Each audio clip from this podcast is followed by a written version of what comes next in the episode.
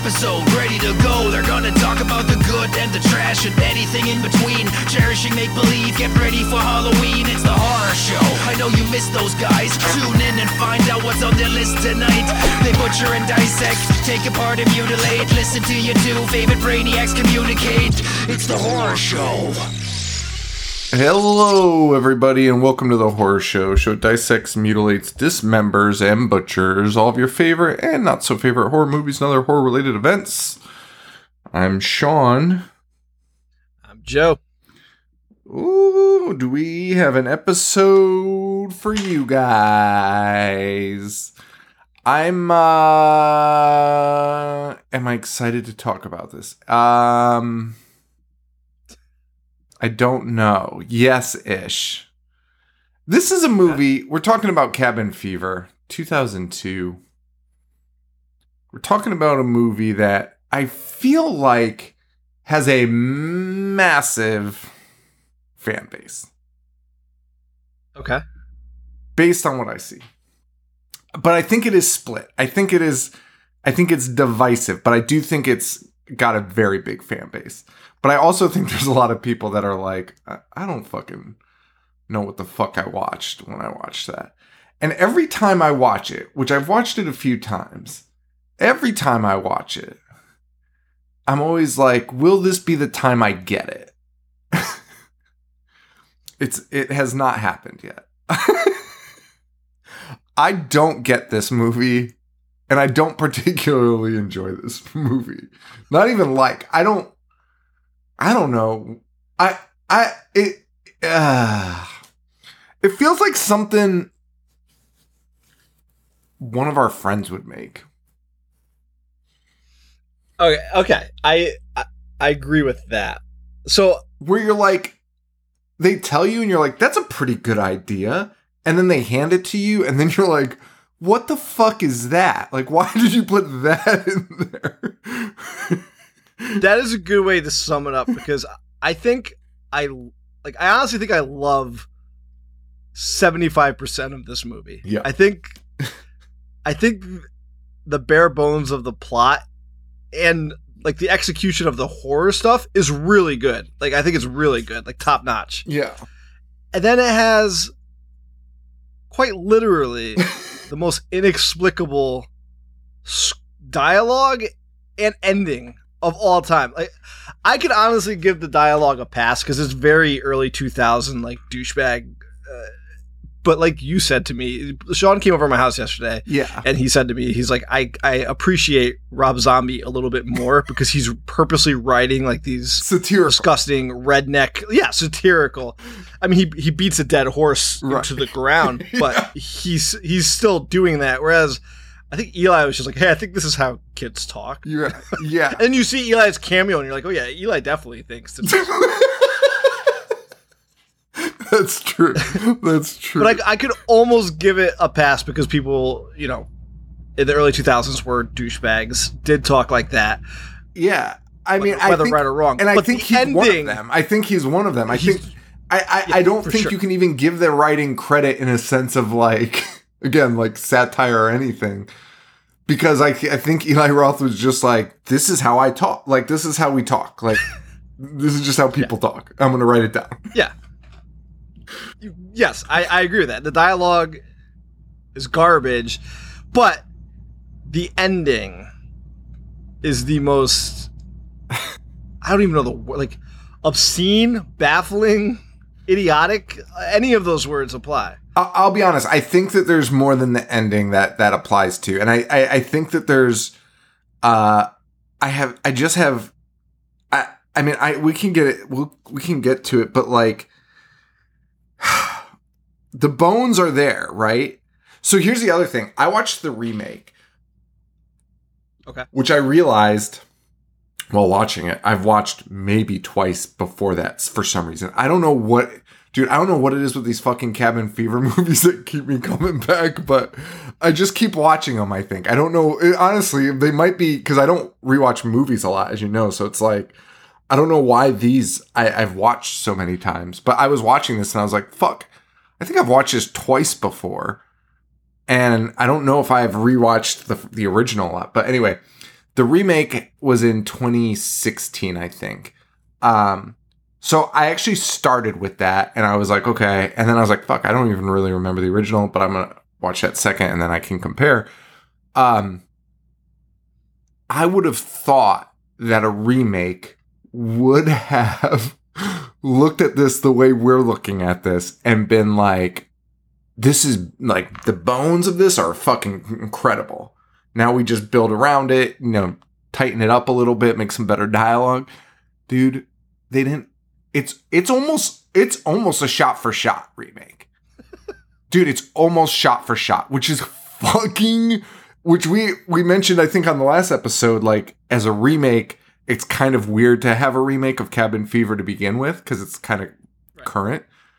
But to do a shot for shot, like the Psycho thing, like, that's fucking bizarre. That's fucking bizarre. Like, they're probably the same price at the video store. That's not even a thing. Fucking Best Buy. Yeah, they were probably the same price at Best Buy at the same time. And you're like, what fuck is this? Like, what? Why is this a thing? And at least the Psycho, dude, going back to the Psycho thing, like, at least you could, I mean, that movie's garbage and pointless, but at least 30 years had passed. So it was kind of what I'm saying. Like, hey, 30th anniversary. Yeah. This is, what, 12 years that have passed to a shot-for-shot remake of a movie that was generally well-received. Like, people liked it when it came out. Right. And visually, nothing wrong. Well, I shouldn't say nothing wrong with the visuals. There's some weird shots in it. But, like, again, low budget. But, like, visually, it's not like you can't see it. It's not filmed like Prom Night, you know what I mean? Where you'd be like, hey, maybe we should remake this so people can fucking see the fucking movie. You could watch the movie, fine. You understand it, fine. It's just, it's a personal taste preference. But, dude, it's almost the exact same movie. There are lines that are, there are segments of the movie that are line for line repeats. From the original to this one. That's crazy. That's fucking crazy. Dude, watching the original, I was like, this cannot be fucking real right now. Like, it was dead on. And I was like, actually, one of the weird parts was one of the weird shot for shots or word for words was when they're talking about drinking beer, which would have made sense if anyone had survived this. In fact, spoilers, for some reason in both films, they're like, it's in the fucking water. It's not in the fucking, I mean, it is in the water, but you're spitting blood all over each other. Like, the water's not the problem. Like, it's you're all infected. Well, yes, but it's not going to I mean, that's why it's spreading through that town. Right. The but town. You are right. Bodily fluids are. But, like, they're like. They didn't make, I guess what I'm saying is they didn't make a big deal to show them drinking a lot of water, so that's who's getting infected at the beginning, right? Oh, yeah. So, like, that's, but they're like, oh, it's in the water. So then you're like, oh, you think about that beer thing where the guy was like, I'm only going to drink beer, no water. At the beginning, and you're like, oh yeah, but then you're like, wait, no, that guy's already fucking dead. The guy already got it. So, like, that idea, like, didn't even get implemented, like, correctly, in my opinion. And it happens in the fucking remake, and they have the same conversation, and the same thing happens. And you're just like, why is this even a thing? Like, the fucking... Which character says that? I don't remember who says. It's Bert, the doofy guy. Oh, okay. Yeah, it's Bert and the... I should have known. yeah. Who's like, I'm gonna drink all the beer. Now, okay, so... Let's talk about the cast real quick since we're talking about Bert. And I want to be clear. I rate this much higher than you. Like, I don't... Yeah. I think this would be like a 4-star movie if the dialogue was better. Dude, I'm not rating it 4 stars. If the dialogue was better and they changed the ending, it's a solid 3. I could be persuaded to a 3.5. Sure. Well, here. I have a review from March 17th, 2015. Of me? At hand. Haven't seen this movie since theaters. Wait, I was hoping it was a... You'll have to determine when I'm done reading. Okay. Of course, it's from fucking you. Haven't I haven't seen this movie since theaters. I was hoping it would be a... I'm sorry to interrupt again. Wait, when did I watch this? 2015? March 17th, 2015. And in theaters, it was 02. Okay. So that was the second time I watched... That was probably the last time I watched it, too. Okay, 2015. Okay. Haven't seen this movie since theaters. I was hoping it was a bit less weird than the first time I saw it. It wasn't. I appreciated a little more this time around, but it's a straight up weird movie. 2.5 stars. I feel like that. I feel like you're kind of similar there. Okay, I'm in the same vein. Do you know David Lynch is a co-producer on this, but refused credit? Dude, David Lynch refusing credit is wild. That's crazy. I mean, that's telling. It's a little crazy. But I guess Eli got his start with him and somehow wrangled him in as a producer, but asked that he not be credited as a producer on it. But I'll leave that up to interpretation, however you want to take that. But I'll be honest, it has a little bit of a David Lynch vibe. Lynchian? Yeah, a little Lynchian. But almost when you think about it that way, then you're it's somebody trying to be David Lynch, but then also adding in obscene shit, and you're just okay, what the fuck was that? But it is in that territory for sure. Well, yeah, it's if David Lynch was an idiot, right? Because that ending, I guess you could argue, is very David Lynch-esque because it's out of nowhere. It's a terrible attempt at a joke. It's Bizarro World, right? Yeah. But David Lynch would do that much more intriguing and right. It'd be or just way more weirder. Jarring. Just yeah, exactly, weirder. Just way weirder. And Worm Baby. This is if David Lynch went to Eastern or had a piss shed in his backyard. It is the buzz of David Lynch. Let's be weird, and this is how it comes I actually out. Think that's what I hate the most about the dialogue. Of course, the offensive language, but just the dialogue in general would be if our acquaintance Buzz wrote a movie. Because it just reads how he talks. It's to this day at age 40. It does. Pissed me off. It does. Even some of what... Yeah. Now... Hey, did you know Peter Jackson stopped the production on The Lord of the Rings Return of the King 3 times? To show the cast this movie because he loved it so much. And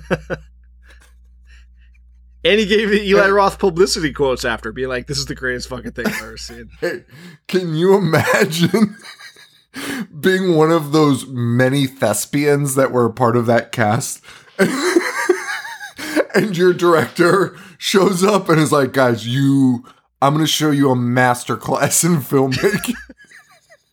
And this is the guy that's helming the ship of your career in these fucking epic tales. And he's like, get ready for this. This is everything I wish I could make. You'd be like, you call your 16 agent hours, so fast. 16 hours getting into Ent makeup and just having to pause and watch this for the third time. Dude, you would call your agent and be like, we have to get out of this. I don't know what he's going to do in post. He is so enamored by this fucking Cabin Fever movie. I'm genuinely afraid of what this movie's going to turn into. Now, I will say before we get into the cast, Peter Jackson's reaction isn't that unlike what our friend group's reaction was when seeing this. Because even I don't like how it ended now, and I've said it 15 times already. But when you saw that in theaters at the time, you're like, I can't believe I just watched a legitimate homage to Texas Chainsaw and Dawn of the Dead. And then he ended it with that. That was the most bizarre. It literally blew my mind. I was like, I think I like this movie. Watching it now, that's my least favorite part. Yeah. But I do think the ride up to it is well done and fun. And I kind of understand why people were popping over it when it came out. No, I mean, it was I remember the audience. I'm so sorry to interrupt you. I'm not even. I just got excited because I'm not even talking about that final scene. Even with the pancakes, the person who you think is surviving, and then the pancakes, the person who you think outlasted all of it. Everything that happens in the last 15 minutes Like, what the fuck? Why is any of this occurring? So I get why people liked it, but sorry. No, don't be. I interrupted you reading my own review 18 times to be like, what date was it? So I understand. It's totally fine. So the pancake scene was... I remember... So we both saw this in theaters.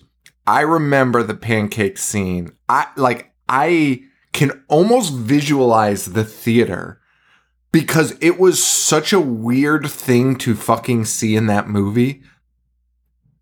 I mean, the movie was weird to that point, but the kid starts doing fucking karate. But like Crouching Tiger, Hidden Dragon, like wire work karate, like being like swinging fucking feet in the air. And I remember the entire crowd laughing. And I don't think anyone knew if they were supposed to be laughing or not. Do you know what I mean? Like, everyone was laughing, but no one was really sure if they should be. They were just like, what the fuck is happening? Like, am I missing something? Or is this just like the most bizarre, funny thing that they threw in here?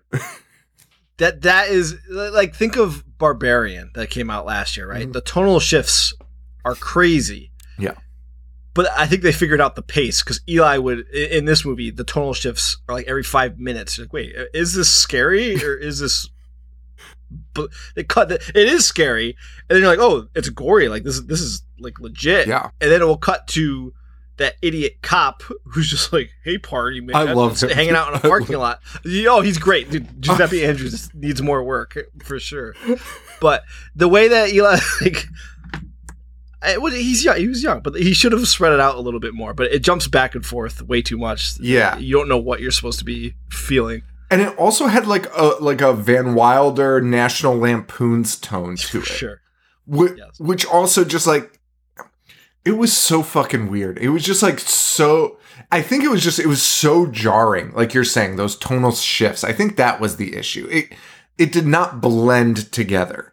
It would just, you would just cut and then it would be like Bert pissing and shooting squirrels mixed in with a montage of two people having sex. And you were like, wait, what? What the fuck am I watching? And then, meanwhile, like, cut to somebody, like, dying, like, their skin getting ripped off. And you were like, what the fuck am I watching? In, like, a repulsive manner. Yeah. Like, boiling on. Like, it's so weird. But I want to talk about this cast, because the cast is so weird. Ryder Strong is in it, who we all know as Sean Hunter. Was that his name? Yeah. On Boy Meets World? Fucked up my name for a very long time, because, you know... You can't compete with the hot Sean when your name's Sean and he spelled it wrong and the whole thing was a fucking nightmare. So I fucking hate his guts for that. But I remember when this movie came out, I remember even at this point, it was like, whoa, he's working again. Like he had like disappeared. When did Boy Meets World end? That way? I thought it was like right around that time. I thought it was too. Like, well, like in hindsight. I believe it. Yeah, did. It was May 2000. So it was a couple of years. So I don't know. It just felt to me, at least, and maybe it's because I wasn't a Boy Meets World guy, but I don't know. It felt to me like I remember seeing him and being like, "Whoa, that's so fucking weird that this guy is working again." I remember distinct. What's that? You didn't have that. No, I just remember distinctly being like, I can't believe Sean Hunter is starring in what looks... Because when you saw the trailer, it's like, this is going to be fucking insane. And yeah. Sean Hunter is the lead. Like, I have to see. That was honestly a big sell. Because I was a big Boy Meets World guy, especially throughout the 90s. So I had to see it because of that. But yeah. I don't know if I thought that he disappeared, but I could definitely understand. Because what was he in besides Boy Meets World at that point? I don't think it was anything. That was the other thing at that time. You didn't swap. You didn't go from TV to movies really a lot too. So that might've been it also. Jordan Ladd, is in this and she was just a big working actress in the aughts doing tons of stuff. Joey Kern is in this who The only way I could describe him in this movie is, like, he looks like a long version of that kid Beans from... Oh, poor Joey. From Even Steven. Yeah, he's just like an elongated version of Beans. Like if you took Beans' head and just stretched it out. Looking dude, Joey Kern is in Super Troopers. He's one of the people in the back of the cop car in the beginning that eat the mushrooms and the weed to hide the evidence. Are the Super Troopers from Massachusetts? I know that Farva is from West Haven, Connecticut, because he talked to us about it for like an hour because he's so happy. Broken Lizard, right? Is the name? Very, very bizarre. I didn't even acknowledge it. That's insane. Oh, speaking of Broken Lizard, Jordan Ladd is in Club Dread, which, fun fact, Paul's top 5 comedies of all time. So the reason I was asking about the Massachusetts thing was because a lot of these actors and actresses have a weird overlap with movies, and it kind of ties in with Broken Lizard a little bit. So that's where I was like, oh, maybe these, I think they're just from all over the place. West Haven. That's so crazy. Yeah. Me and Mike from ADAT, we met him when we were 18, the most excited to find out we were from, we were so drunk and obnoxious. And he's like, where are you two from? I thought he was going to yell at us. Told him just wanted to hang out. Talk about Staven. Yeah, that's so. Oh, wait, Sean, you can honestly cut this part out. I just have to tell you this. Joey Kern is in a made-for-TV movie. It was. I think it was called Totally 80s, and the plot was that people danced so hard that their feet fell off. Because their feet were loose, like footloose. And me and Paul stayed in to watch the premiere of this, and Buzz was so offended that we would stay in and watch this movie instead of go to his house and party that he tormented us for like called us, leaving threatening voicemails for like 3 days afterwards. Yeah. That's insane, because now I would literally, if I found out that movie was being played live on TV, I would cancel every plan I ever had.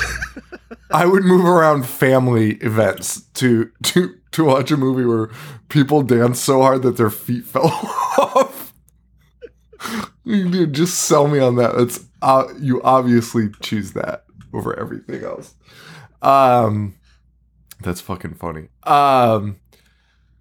So a lot of character overlap in these people's careers after this, where they oddly ended up in the same movies. And speaking of Detroit Rock City, yeah, Detroit Rock City was one. Where Burt and Giuseppe Andrews are both the two of the four main characters. Yes, and James DeBello is the guy that plays Burt, and this is who I really want to talk about today.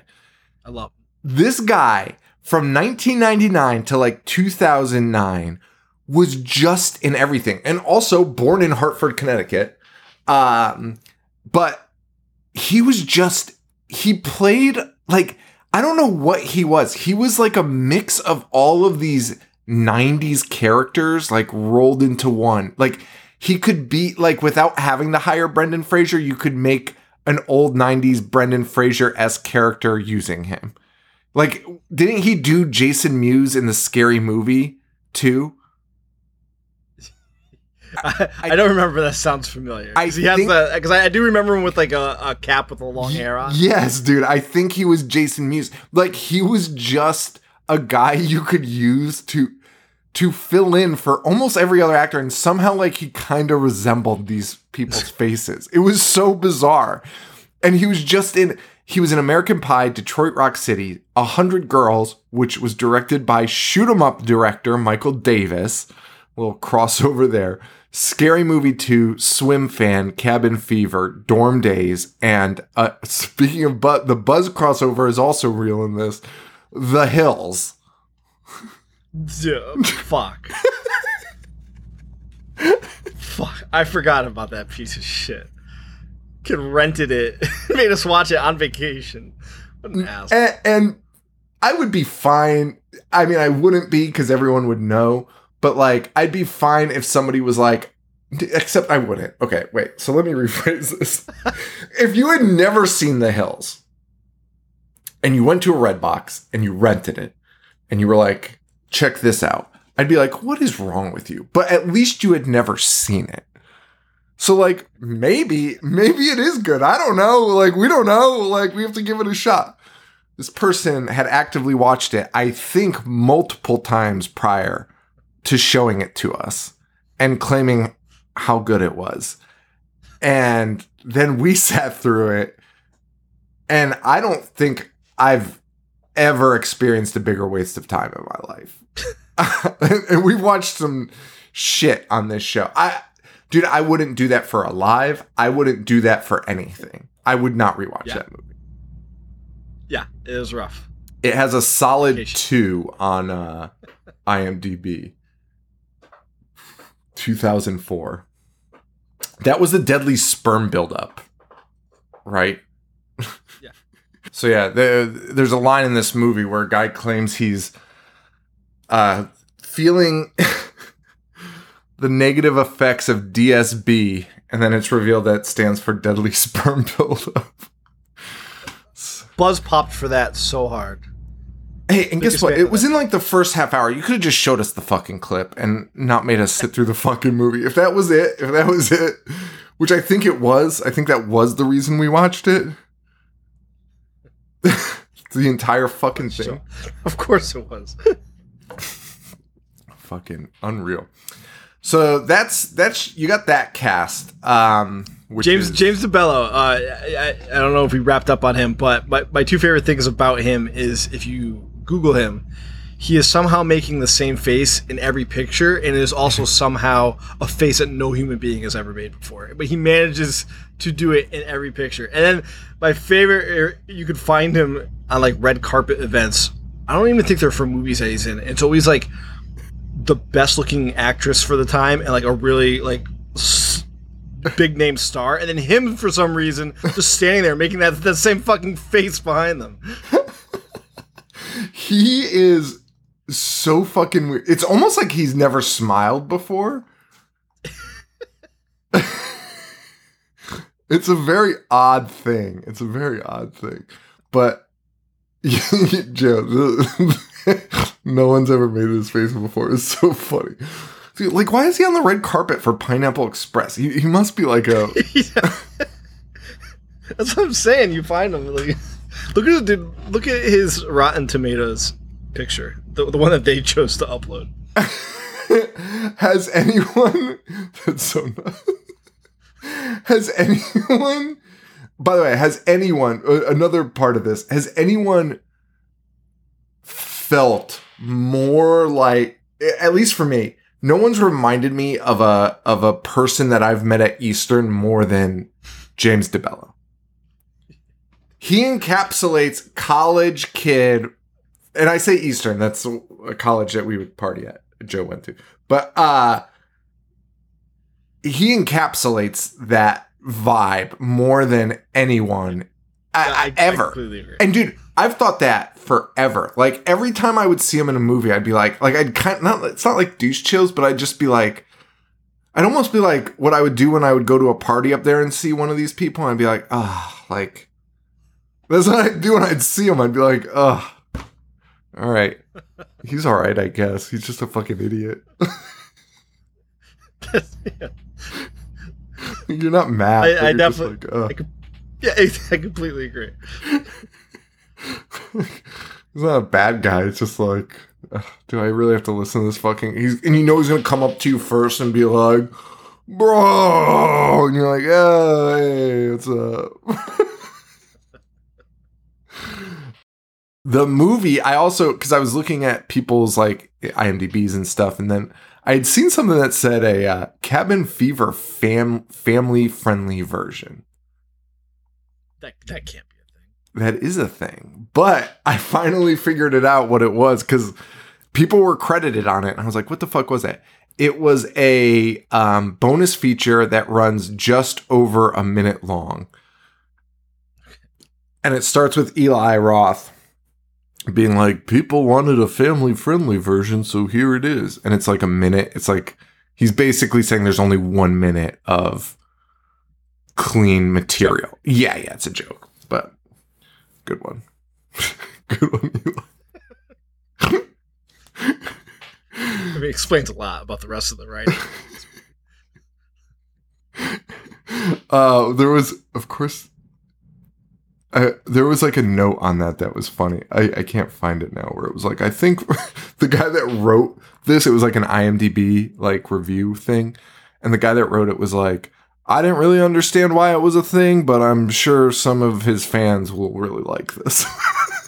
But like, honestly, that's like a good review. That's the way more people probably need to review shit. Like the reviews of our show, like more people should be like, yeah, not for me, but like, I get that this is a thing. You know what I mean? Like, this guy was just like, yeah, don't understand why this is fucking made at all, but hey, I'm sure Eli Roth fans fucking love it. All right. Do you have anything else before we kick off the movie? Let's kick it off. All right. All right. So we open with a scene of this insane guy attempting to feed his dog a rabbit. His dog is very clearly deceased. Sean. That honestly, that guy not being aware that dog is dead is probably the most alarming part of the entire movie. Hey, Joe, guess what? It happens in the remake too, except the dog is literally fucking mutilated in the remake. Like at least this one's like put together for the moment. Okay. Well, Joe, the one in the remake is missing skin. Like, it's not alive. It's gone. And the guy's like, "You want some food?" And you're like, "What do I fucking watch?" That's so stupid. So he's trying to feed this dead dog, which obviously doesn't work. And then he, of course, goes to touch it and opens it, which then results in blood squirting out of the dog for no reason into his eye. And this actually does. You actually have to understand. You have to know this information. It's true.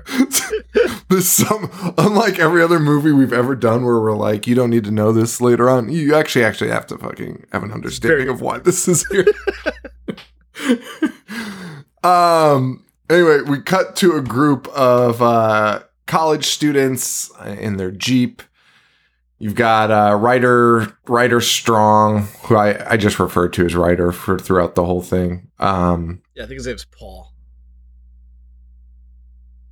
What a terrible name for a character. No offense to our best friend.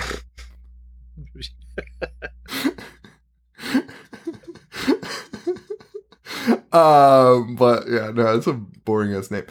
So you have Paul, you have Karen, who he is in love with. You have Jeff, the cool one, I guess you could say. He's dating Marcy, who is with our crew.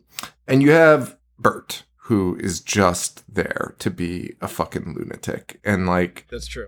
The first time you meet him, again, like, I hate to go back to this, like, these like college jokes, but like, the first time you meet him, somebody's like, "Do you have cigarettes?" And he's like, "No." And then he shows Ryder Strong his pack of cigarettes, and he's like, "That's you." As if the person 3 feet away couldn't hear that and be like, "Eh, okay." The most Trevor prank. Dude.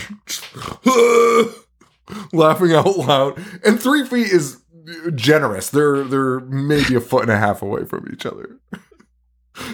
Got him. Oh, and speaking of Marcy, for horror show crossover, she is Areola from Not Another Teen Movie. Oh, she walks around with her boobs out the entire time. Okay, and she was she the one that was like, "I don't want to be typecast as a nude actress"? So here's what happens. Let me pull this up so I'm not incorrect on this. Eli Roth starts shooting this, and he asks one of these leads to be naked in a scene, and she's like, I'm not going to do that because I don't want to be typecast as a nude, somebody that just does nude scenes. Which that's fine, right? Like I'm done, right? That makes sense. Yeah, it was her. But here's the weird part. This is what made no fucking sense to me. She was, and I'm not saying she has no right to like not do this or whatever, but it just like, I don't know if I believe this story is what I'm trying to say anymore, because the story is Eli Roth wanted to film a shot of her butt while she was having sex. And she was like, no, I'm not doing any nude scenes. And then they agreed to do 1 inch, in which Eli Roth had to use a tape measure and measure 1 inch. And then they like taped it. Like this is like a big like thing that they wanted to pretend like was a big story or something. I don't know. Anyway, then they filmed that. She agreed to that. And that's what they filmed. So I'm like watching this movie kind of like with that in the back of my head. And the first thing we see are her breasts, a side profile of her breasts. And I was like, oh, they must mean Karen, not Marcy. And Karen is not naked ever. Right. In this movie. But it is very much Marcy who they're talking about, because it's noted in that story. It was like, oh, she was naked in Not Another Teen Movie, and that's why she didn't want to do it. But she has multiple breast scenes in this movie. So I don't know what that story is fucking about or what, but like, how bizarre. And she also stars in a documentary called like Cinema Skin, like nudity in movies. To me, I'm going to be honest, that sounds like a fucking weird horseshit story. And not by her. I think she was probably like, yeah. And Eli Roth was like, I got to make this like a fucking Alfred Hitchcock story that I fucking tape measured 1 inch of her ass. I mean, that's nuts. That's honestly more nuts. Pull out a tape measure and put 1 inch. Dude, you would just be like, I'm not going to film. Which, by the way, once somebody's like, I'd rather you not shoot my asshole, I'd be like, okay, that's fair. I like the gall to ask somebody in a non-porno to be like, can I stick this camera up your asshole for the viewers to see? Like, at least boobs are, you know, that's one thing. But I kind of agree. Yeah, I mean, it depends on your level of vulnerability, but you and I, I think, are on record of being like, buttholes are like, butts and butthole, like, we don't need people venturing there. I've never looked at a butthole and got aroused. I'm like, it's just very weird to me. Yeah. Hey, I hate to bring this up. Hey, remember in Starship Troopers, all the nude scenes, nobody wanted to do them. And speaking of bullshit stories, nobody wanted to do them. So director Paul Verhoeven was like, well, I'll just direct the scene naked. And just took off all his clothes and stood behind the camera naked. That would not motivate me to also take off my clothes. I would like, get me out of here. I would leave. That's a wrap for the day until this fucking lunatic puts his clothes on. How about this make you feel more comfortable? Just whips out his dick, sits in his director chair. Fucking nuts. You know what? Shut Hollywood down. You know what? Maybe this fucking writer strike's all right. You know what? Just let the robots run Hollywood again. I think we might be on the right path, actually. Fucking weirdos. It's fucking nuts. That's insane. There was something I was going to mention, though. I don't know. Naked people. Buttholes. Oh, I was going to mention the butthole that appeared in the live show. That, like... Do you even remember that? In the post, we had a live show, and then somebody showed their butt. No, not a fan. Like in the one of the pornogs we put on. Yeah. What was that? What was that? Dude, and here's what pissed me off. It was like everyone like in the chat in the live show, because we did the whole thing without the porn this time. We were safe, but everyone in the chat just giving me grief. Including Brynn. I'm going to shout Brynn out right now, you motherfucker. This one gives me so much shit about the porn and then is in the chat like, you're a coward. is honestly the ultimate manipulation. And then she'll be like, as soon as I show it, she's like, oh, you're fucking disgusting. Anyway, all these people fucking razz me on to turn it on. And I'm like skipping through it. I forget which parody it was. I don't think it was like, it was something weird. It was Lord of the Rings. But anyway, the butt. Planet of the Apes? We got a butthole shot in it that was so terrifying. Like I shut it down. Like I shut. Oh, do you remember now? It was like with all the bumps. It was like out. It was like a 3-dimensional. It was not. Oh no, the bumps were on the other side. It was that. Yeah, it was right. Crazy. It looked. Yes, I remember now. It looked like a life preserver. Yeah, Cabin Fever. Cabin Fever. Talking about buttholes. Hey. So we open up. We haven't gotten past the fucking dog. Dude, open up. Holy shit. So they end up, our gang of kids.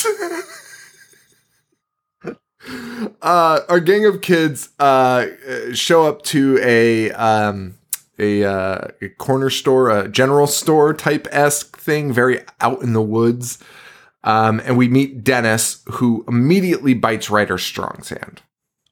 Sean, Dennis is justified here. I agree completely. He's sitting by himself. The city slicker stranger comes out, plops next to him, and goes, "Your cat got your tongue," and sticks his hand in his face. Dude, completely within his rights to do that to him. Absolutely. There's something, I forget exactly what Ryder says, but he's like.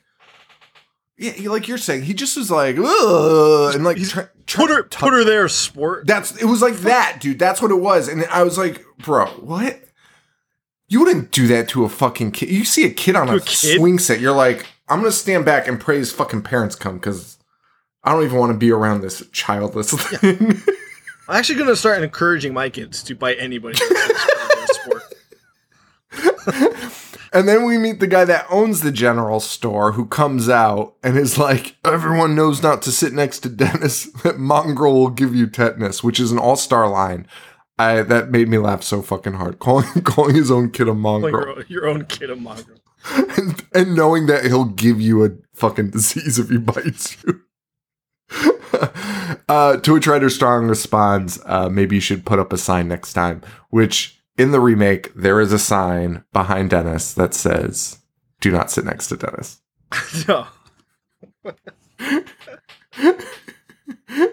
No. Meanwhile, Jeff, he goes in, he threatens the corner store, the general store owner with a lawsuit. And then, of course, Bert shows up, which an undersold and underrated line in this movie. Because everyone's just like giving this general store owner shit about Dennis. Everyone's freaking out about getting bit by Dennis. And Bert walks in and not even sarcastic. It's not even a sarcastically delivered line. He just goes, "Cute kid." A genuine compliment. And fun fact, Dennis is not cute, like whatsoever. On top of all of it.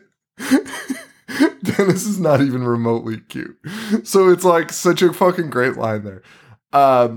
They send Ryder to go clean his hand in a puddle of mud, which I guess that leads to his infection. Right. Okay. That would make sense. But also no, because he's like one of the last ones. Like last. Yeah. And also he falls directly into the source after discovering. Dude, he falls face first into a dead guy's asshole. Dude. Munging for real, dude. Never seen anything like that. He walks out. Dude, I would just fucking... He is on stable ground, dude. He has two hands on a ladder, and his feet are planted on the ground, and somehow falls into a corpse. And also, like, no reason to be out there in that scene. Well, yeah, I mean, he's trying to figure out what's going on, and I think he sees that corpse, so he, like, understandably tries to get a better look to be like, oh, wait, is this somebody I know? But, again, there was no need for him to fall. Okay. Or be in that position. So what you just said is actually my biggest issue with this movie. And I know we haven't made it through any part of this fucking movie yet. But my biggest issue with this is I feel like they should have set it in a different time period. I feel like it should have been set in like the 80s or something. With no phones, harder to reach service and people, and like just technology's not there. I don't know. Or maybe even change the location of it, because it just felt like everyone should have just fucking walked home. From a very early point, they all should have just been like, we need to fucking leave because nothing about this is normal. Hey, they light somebody on fire and they spend, like, the movie goes on. Like, if you really like pay attention, it's like 2 or 3 days after that happens. Like, it goes from day to night, from day to night. And they're all acting like kind of cool. But Sean, you have brought up, and I know people are going to be lost at this, but you have brought up Eastern. And we've already name dropped Trevor. Now, 2002, we were there. Those cell phones sucked, right? Those cell phones were not like they were today. That's true. They were bricks. The service, like if you walked outside to get your mail, you wouldn't have service. And texting wasn't, like, you had to pay the text at that time. It cost money. So texting wasn't a thing. Service sucked. I could say with confidence, and I'm not going to say anybody's name because I don't want to get sued for libel, but you know who I'm talking about. If they accidentally lit somebody on fire, they would carry on. They would be like, well, them's the breaks. Well, we're supposed to be partying tonight. Do we really want to ruin this party? And anybody that would disagree, use logic and be like, maybe we should do something about what we just did, they would be ridiculed and outcast and probably left in the woods alone to find their way home. And that's not a joke. That's very real. That would happen with that certain group of people. So I actually don't think you know the events in Cabin Fever are that unrealistic, Sean. Cabin Fever might need to be studied as like one of the most accurate depictions of 2002 college age students of all time. No, they just need to test the water of Willimantic.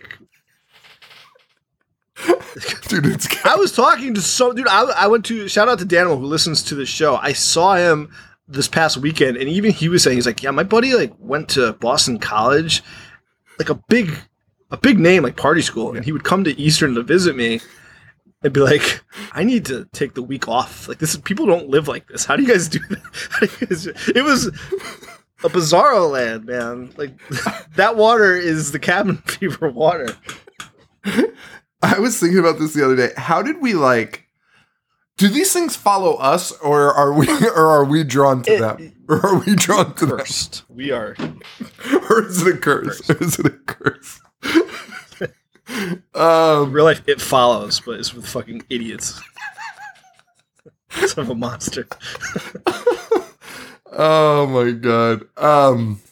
So we know the shop owner hates these guys already, and mostly because of all the things. He catches Bert stealing a Snickers and is just so perturbed by this. So they finally get to the cabin where Bert now has a rifle, who, and claims it's a BB gun, which it's clearly not a BB gun. And he claims he's going to go out and shoot some squirrels with it, and then fires it. And of course, it's a real fucking gun, which they should have immediately taken away from this guy. But they let him go shoot squirrels, which he doesn't. He doesn't hit a single fucking squirrel. In fact, he shoots a person. Oh, yeah. You know what else was weird about that? Because we get the montage of Jeff and his girlfriend fucking, and then Bert pissing and shooting shit in a chaotic fashion. What's weird about that is... And Jeff getting pegged? Oh, dude. That was wild. That was all fucking wild. Nuts. But ahead of its time. In 2002. Yeah. The girl flips him around and like... Yeah, just like goes in on him. And he is like, oh yeah. That was wild. Was wild. But Bert is like in the middle of the woods and he starts a giant fucking fire, which I thought would be their campfire, but it's actually not. That's just a fire Bert starts for no reason. That is true. Which again, like now all my bits for all the dumb stuff Bert does are like ruined because I'm like, well, yeah, no, that tracks. That happened. That happened. Of course he did that. Yeah, no, starting a fire 10 feet away from the actual designated fire spot. While you try to shoot animals and miss and hit a human. Yeah, like this is, yeah, this all tracks. And he does. He shoots a guy. And instead of saving him, he's like, "You got to get the fuck out of here." Well. Listen, I'm not going to say I defend Bert in this situation because he shot him, man, but it's the guy from the beginning, and his face is like melting. He's crazy. No, I actually do defend Bert here. There's actually, I'm going to flip this movie a little bit. Ryder Strong might be the bigger villain in this movie, the bigger asshole in this movie. Okay. And I have some things. I don't think Jeff is out to be the main, like, asshole of the group. Like, who's handling it the shittiest, I guess you should say. He's not, like, a villain, but, like, not teamwork, not, like, he's like, we need to survive, basically. Right. I'm with him 100% on almost every decision he makes. I'm fine with it. Yeah. His plan works. Yeah. His vision works. Yeah. He did it. He was just, his fate was an unfortunate series of events, but yeah, he figured it out. He did. He won. Yeah, which is crazy. So then we also learned that Ryder is a piece of shit because he's trying to fuck it like everyone. Yes, at a time when they're like very visibly falling apart and losing their mind. I have it later in my notes, but there are moments. There's a few things he does towards the end where you're like, what are you like? What are you doing? Like, what is your fucking plan, man? Like this terrible fucking idea. Like, I don't know what the fuck you're thinking. But first, Ryder is like paired up with Karen, who we find out that they're actually not dating, and Ryder has had a crush on her since 8th grade. I don't know. It seems like she's down with it, but Ryder just like can't get out of his own fucking way. Right. That's what it kind of feels like. Like he's almost friend zoning himself. Like she's like, yeah, man, like that's whenever. Cool. Yes. And he's like, well, what if he was your best friend that kissed you? And she's like, all right, man, we already went through this. I gotta go. Like fucking insane. I literally just set you up to fucking kiss me. And you're like, oh, but what if? What if he had slick back hair? Friend zoning himself. It's so funny. Dude, the first scene we like get all this revealed, she's like, wouldn't you love to just kiss that person? And she's ready for it. And he's like, well, I don't know. It doesn't seem like a very good idea. And she's like, okay, I'm going to go swimming now. Talk his ear off. Bert has the fire. He shoots the guy. And then we go to the campfire where we learn about the Brighton Bowl massacre, which is just a fun little story they put in. And you think it's a fun little nod because Eli Roth makes a cameo as the bowling rink. What do you call it? Bowling place. He runs the bowling place. Alley? Bowling alley. Bowling alley. What a weird fucking name for a building. A bowling alley. Anyway. A bowling alley. He's like the owner and there's like a massacre. It's just a campfire tale that they're telling. But you're like, oh, that's funny. That's Eli Roth. Like very clearly in a bald cap. That story ends and it cuts to Eli Roth again as a different fucking character named Grimm, who walks into the campfire with his dog, Dr. Mambo. And he has a line that I learned is Paul's favorite line of all time. Mr. Crichton. If not favorite, it is in his top 5 favorite. Dude, this guy quoted this line to the point of like insanity from 2003 to 2008. And the line is, he shows up and he's Grim. He's a like an X Games type guy, extreme athlete. Soul patch you've ever seen on film. And he's talking like an insane person and he's like, I'm Grim and this is Dr. Mambo. And Karen, I believe, is like, or no, it's Marcy. She goes, he's Marcy. A doctor, like a physician or professor, which... Idiotic way, like, and delivered so bizarrely. But it's all to set up Paul's favorite line, which right. is, which that's the only reason she says something so stupid. Which, you know, Eli Roth was like, we have to have this line. He had the punchline before he had the joke. He's like, I gotta get this in here. And that is, she asks that question, and he goes, yeah, he's a professor. Of being a dog. Oh, faced. Yeah, there you have it, folks. Paul, Mr. Criterion's favorite movie line of all time. Yeah, he's a professor of being a dog. It's actually delivered in such a way, too, that I'm not sure that Eli Roth is making fun of her or not. Just sincerely answering. Like, he might be like, yeah, he's a professor of being a dog. Like, I well, no, he says O-faced. He's making fun. Oh, that's true. Hey, speaking of deadpan delivery, yesterday at my party, there was a ton of kids at my house. Cousins, neighborhood kids, Shay's classmates, and they all went into my garage. And I was like, "What the fuck? Why did everyone go in there? Is there any adult in there?" And Paul's like, "Oh, I'll go check." And he goes in and he comes back out. He's like, "Oh yeah, they're fine."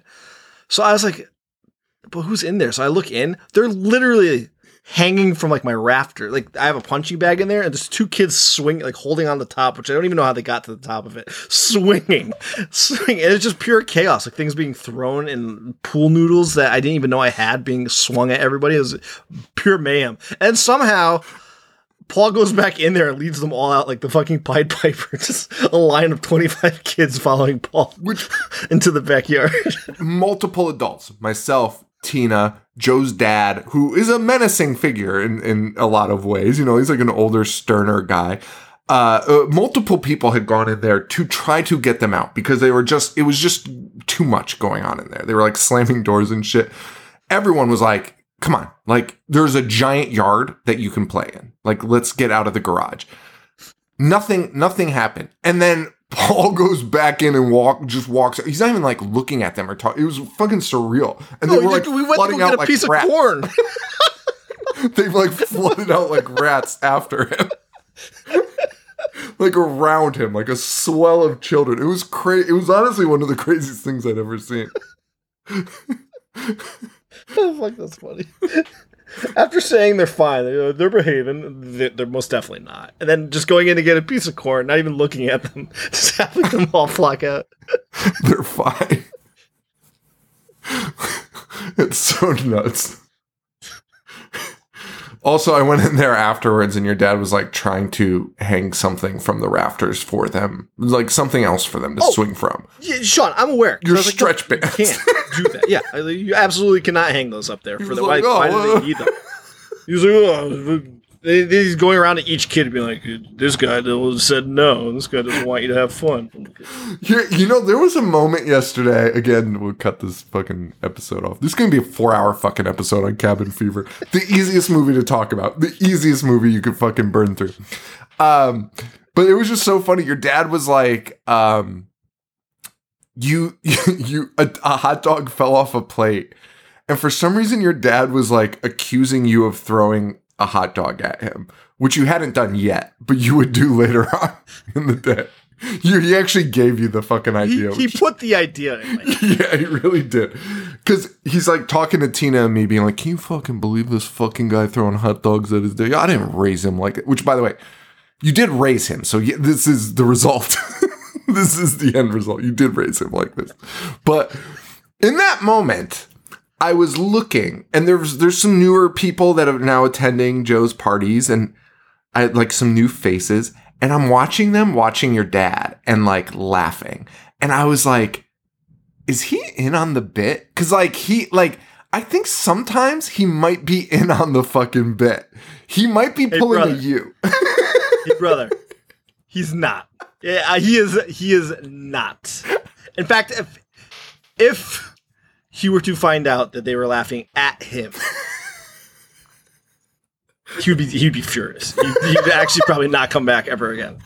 I was actually I was actually going to bring that up, how like sometimes I can laugh at something your dad says and he's like, we're in on the joke together and it's okay. Like when he said he was good at playing with himself yesterday in front of kids, but okay. But, and like I laughed and then he laughed. He knew, you know, like he's in on that joke, right? But there's been times where I've laughed at something he said and like he shoots me a look like, what's so fucking funny? Yeah. It's the Glenn Danzig premiering Veronica. Yes. I don't know why I wouldn't have laughed then. Well, that wasn't the joke part of it, but I hadn't told the joke yet. Anyway. Okay. So, we get the professor, we get fucking Dr. Mambo. And worth noting that Bert did not mention to anybody that he A, shot a man, and B, that man whose first words after being shot were, I'm sick, and his face was falling apart. Two probably big things you might want to at least tell somebody at your party. Correct. But again, wrapping this around our college experience, and probably a lot of your college experiences, although maybe not so as insane as ours, but like wrapping that around that. Yeah. Bert would do that. Yeah. Bert's not going to tell anyone. Bud. Oh, I don't know. Anyway. Bert then tells a story about sexually abusing a dog. Which so proud. What a fucking thing to crowbar into a movie. And again, like, dude, it goes back to like my Rob Zombie comment, which is like, now watching this and then like thinking about like Rob Zombie's like idiotic shit, like it is so very much like Rob Zombie's like, these people are fucking terrible. I don't think we're supposed to think Bert is like a bad fucking guy. No, I think Bert is like the lovable idiot. Yes. You're kind of like, oh, that's just Bert. Shooting people and saying terribly offensive things. Right. And like, that's the problem, I think, with the writing here. Is it's like, you got it, like, Rob Zombie does it to be like, yeah, these people are the fucking, just the pits. These people are the fucking pits. Like, I mean, no one talks like that, but like, that's what he's done, he's created. But here it's like Bert's like, dog licked my asshole as I fucking came in its face. What the fuck? Which I know that's like a little exaggerated, but it's not much. It's dude. Not that exaggerated. It's really fucking not. Like, it's so close. I think just the cane part is the only part not actually verbatim. Yeah. It's fucking crazy. Anyway. Imagine like if that actually happened to you. Like, I would take that to the grave. Yeah. Telling people about that? You never tell anyone that. Let alone at like a campfire. Everyone's having a good time and you decide to pull that out. That party story out. That crowd pleaser. You know what? Everyone's going to love this story. No. So that guy Bert shot shows up again, begging for help. Begging, yeah. Just begging. And they decline, so he tries to steal their car. Vomits blood all over it. They're smashing the car. They're smashing him. They're beating the shit out of him. It's funny, right before he goes to the car, Bert is honestly the voice of reason, yeah. Surprisingly, because this guy's like, I'm sick and I'm dying. And like Bert, I think Bert, the character of Bert is like afraid of getting in trouble because he shot him because he first shoots the door. Yeah. But then he's like, hey guys, we're not letting that contagious fucker into this cabin. Like, that is a terrible idea. You know what? He's 100% right. I agree. Like, Ryder's made out to be like the hero in this movie. And I don't like, everyone else has much better ideas than Ryder almost throughout the entire fucking movie. And Ryder's the only one that's like, well, I'm going to go take a swim in this fucking corpse infested cesspool. So yeah, you're right. And then, They beat the shit out of him, and then ultimately they end up lighting him on fire. Yes. It seems like accidental. I think it's supposed to be accidental. In the remake, it's much more intentional that they lit him on fire. I interpret it as like a heat of the moment, not like, hey, let's kill this guy, but like, hey, let's do something to get this guy away from us, and then it just it happens. If you're holding a flare and you're just like, get the fuck out of here, like, you know, that's gonna happen. So they light him on fire, but the reaction of the group is really not that much. Everyone's just kind of like Karen is kind of like, this is fucked, we need to call the police. And everyone's just kind of like ho-hum about it. Like, they're like, well, I don't know. Do we? Like, yes. And Jeff is like, he's dead. It doesn't fucking matter. Which at this point, I disagree with. Like, I have a reoccurring nightmare where I kill people. I should probably not be talking about this. I have a reoccurring nightmare where sometimes it's usually like self-defense or it's like accidental. I accidentally kill somebody. It's anxiety. It's anxiety in my brain like coming out as this, because it's not really the dream's not really about the murder. I should probably take this all out. Dream's not about the murder. The dream is about all of the anxiety of me being like, do I tell the police or not? Okay. That's what my entire dream is. And like, I never like, I'm always like stuck in the middle where I'm like, I need to do that, but like, it's too late. I already hid the body, or you know what I mean? Like shit like that. Listen, it's fine. Everything's fine with me. Okay. Everything's fine. Wait till this shows up in a true crime documentary. Jesus Christ. Anyway. My point is, that's a terrible idea to not call the police. You just fucking have to tell them somebody's fucking dead. Especially when you have four fucking witnesses there that this guy's like losing his mind. And his blood sprayed all over your face. Well, he is vomiting blood. Yeah. I feel like lighting him on a fire is kind of justified. I kind of the right course of action. I'm kind of with you. You come to my house spitting blood all over my car. Chances of you getting lit on fire is actually pretty high. I completely fucking agree. Yeah, and he takes his burnt up self to the water supply and jumps in and dies there. It's also weird because a lot of their argument centers around like the idea that they can't find the body. So they're like, well, who cares? And it's like, no, that's like not really like the issue. Like Jeff constantly is like, well, we couldn't find him. So who gives a shit?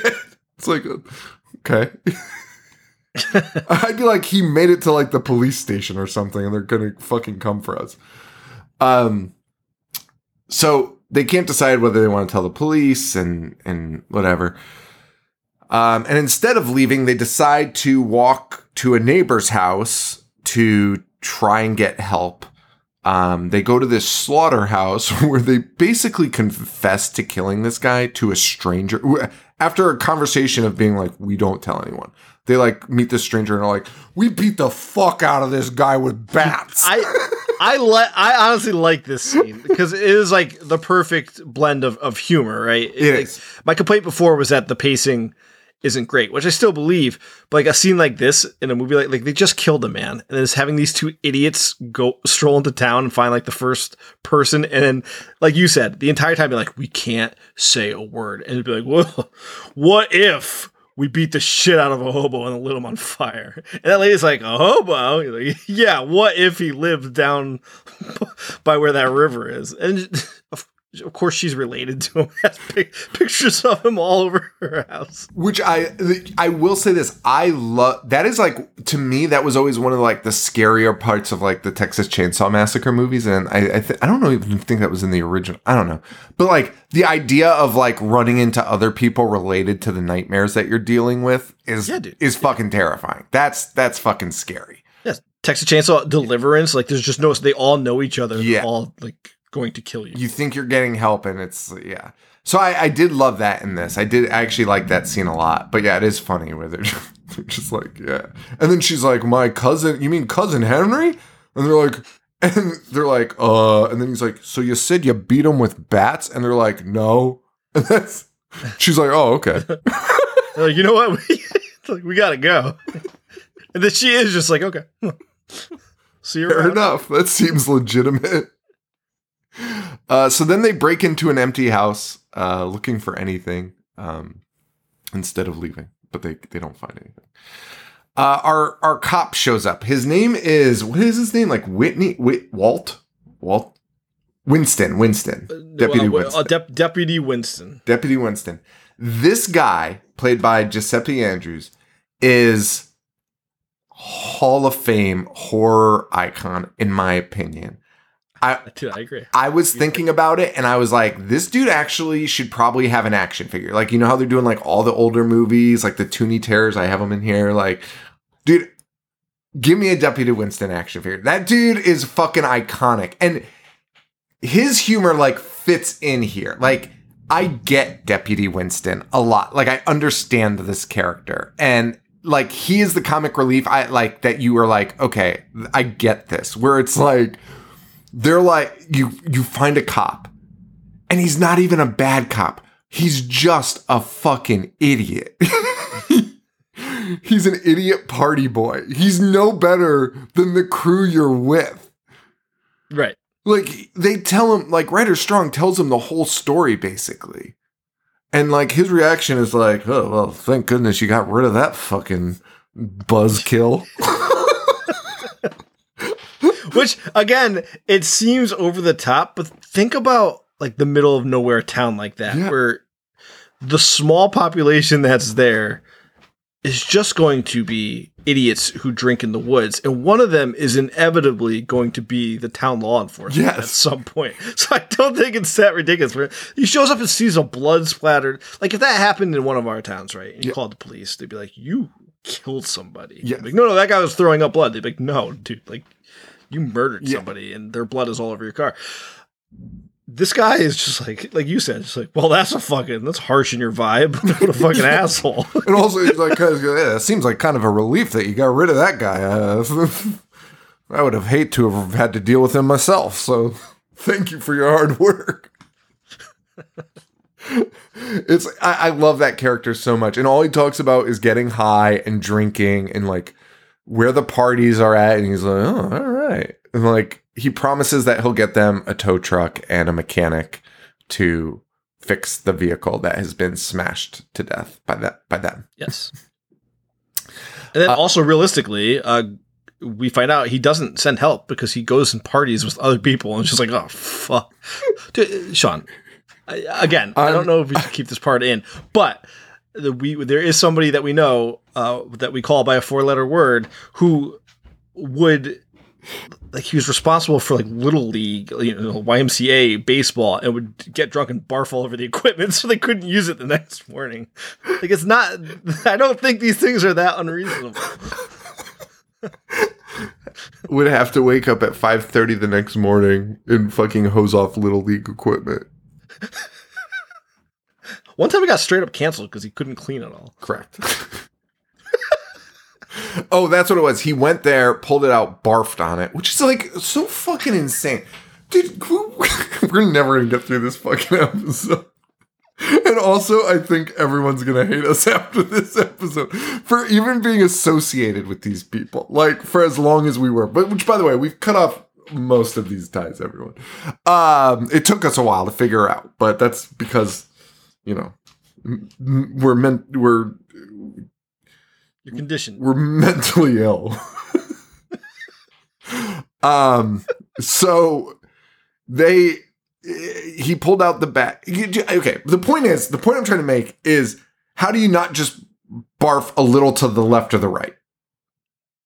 Dude, I've never thrown up on an object ever. If you didn't want to, yeah. Ever. Dude, especially something I had to clean. Yeah, right? Like, if it was like a pile of leaves or something, sure. But if it's something that like I have to deal with, I'm not. You just turn your head slightly, and also you can feel it coming. Like, you know. Also, knowing him, he was definitely pulled the trigger. Like, definitely stuck his fingers out. and probably yelled like to himself, "Oh no!" Right on the bag as he's sticking his finger down his throat. That is fucking hovering crazy. Over it. That is honestly nuts. Anyway, he did that, then brought the bag to a secondary location because he was afraid of getting caught. Dude, and he canceled it claiming that the bag was missing, which would have been true if anyone went to check, but he was hosing it off at a secondary location, which I believe was his house. Yes.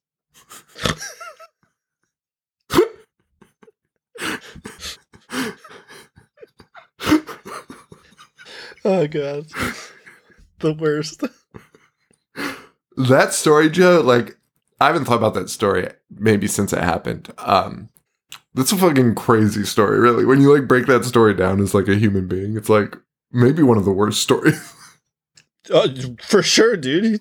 Terrible human being. Imagine your kid's Little League gets canceled.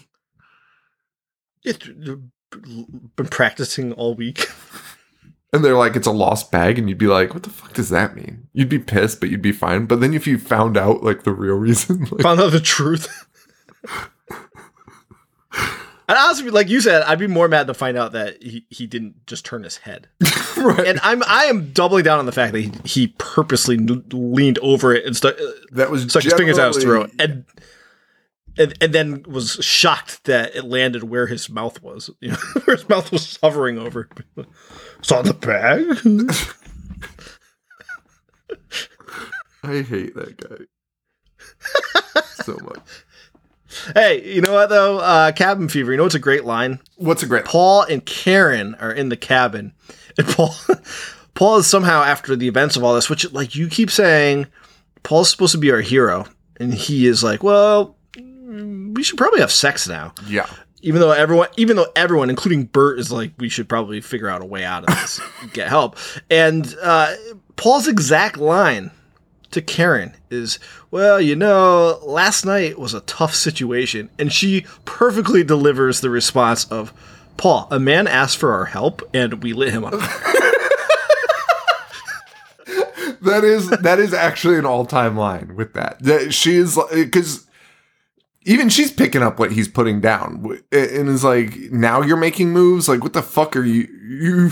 I've been trying for days, and now there you go. Trying to do it after we murdered someone. Yeah, it's fucking weird. Also, we see Dr. Mambo, who is now turning. He is not doing well. He is sick. And also we start seeing some weird transitions and cuts. Like, the dog is in slow motion for no reason. And also, like, a random, very slow fade out of Bert working on a truck, only to, like, fade into, like, the next scene. Like, it was very odd. But it is, you know, is this Eli's first movie? Like, first feature length, I believe. Okay. I mean, that makes sense then, right? Like, dude, I think it's his first anything. Oh, no. Oh, acting roles, yeah. Yeah, dude, I think this is his first fucking movie. That's crazy. Honestly, props to him. No props to the remake. It is his first. It is this. Director, writer, producer, all first. That's crazy. So, after all of this happens, we cut to another questionable Paul scene, which is him sleeping with Karen, who is asleep, and him, I guess, thinking that her heavy breaths represent consent for him to finger her, which is bizarre. Yes. But one of the, like, there are two scenes in this that are, again, all-time horror. All-time gross, right? All-time gross horror that, like, I still have to, like, turn away. On one of them. Like, I can't watch one of them. But this Shaving. One, yeah. The sound effects on it are fucking nuts. It's awful. But this one is also gross because you see Paul, like, down there, and Eli makes sure you can hear him down there. Just some sloppy sounds. And then he pulls out his hand to reveal this goopy, blood fucking covered hand. He pulls back the blankets and she is infected. She's rotting. Yeah. I don't know why it's starting on the genitals, but that's where we're starting. Yeah, it is gross. Like I'm saying, man, I like most of this movie. Yeah. I think he does a good job. Yeah. And then they have to do full body inspections on everyone because now they're like, you got to fucking check this out, which is never fun. And then they take Karen and the mattress out to the fucking shed, which Karen is mad about. And to an extent, I understand her mad, but like it's the way they portrayed in this is so funny because they cut to Marcy basically being like, I'm sorry, Karen, like we it's what we have to do kind of. And Karen smoking a fucking cigarette being like, yeah, I wouldn't want to infect anyone. Like, okay. Like, I understand it sucks. Like, I'd be fucking mad about it, too. But I wouldn't. I'd be like... I would honestly volunteer to just go into this. I'd be like... My leg was rotting like that. Yeah, like, yeah. I'd get the infection. Like, she's like, oh, I wouldn't want to make anyone sick. Like, no, like, I'm definitely sick. I'm not thrilled that I'm in the shed. But I understand that I'm sick. Like, something is wrong with me. Ryder Strong goes to another house for whatever reason, and he sees a naked woman. He gets caught by the husband who has a gun and is like, get off my property. That's just an unfortunate thing because they really need some help. And I feel like we could have talked this guy down a ledge, off this ledge of shooting his face off and been like, please just call 911 for me. But well, he does be like, we're sick. We need help. But that guy just really wanted to shoot someone. That guy really wanted to, yeah, for sure. Also, like, go fuck your wife. Like, she's a red. Model and naked. Yeah, that guy looks like shit. That guy did look like shit. Bert fixes the car and he's like, it's time to leave. But we also find out that he's infected and coughing up blood, yes. Which is in the most Bert scene ever. He's literally coughing up blood. Like when you have consumption, like doing the, like in the movies, like when they show consumption, like look at the hand, it's covered in blood, but then it's like, oh God. And then like looks at his dick. It's like, oh no. I think the coughing up blood was enough evidence. I don't think I would need much more than that to be like, I'm sick. And they don't realize Bert's sick, so Bert's like, we gotta fucking go. And they're like, bro, are you sick? Because you don't look so good. And he's like, fuck it. And then just drives away. How does Bert get back to the cabin? Well, he goes to the convenience store first. Oh, and then just comes back? Yeah, because he's chased away. Oh, right. Yes. Okay. Yeah. So he also he leads that angry mob to them as well. Right. Correct. Okay. Got it. And this scene is also notable as a terrible decision because Marcy and Paul are carrying Karen around, and they are inches from her fucking face. They are in her face. They're carrying her like you would if somebody like sprained their ankle, like one under each shoulder. They're like head to head. Right. And Jeff is like, you guys are all sick. Like, you guys are all fucking disgusting. Like, stay the fuck away from me. And again, Jeff, right on. Dude, you yeah.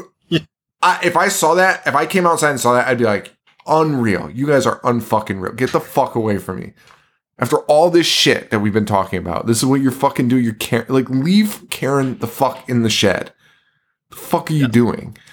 And he's right. And after moving Karen like that, Paul and Marcy fuck. Yeah, but at least Marcy. I mean, Paul's a sick fuck. He likes to quick fuck. But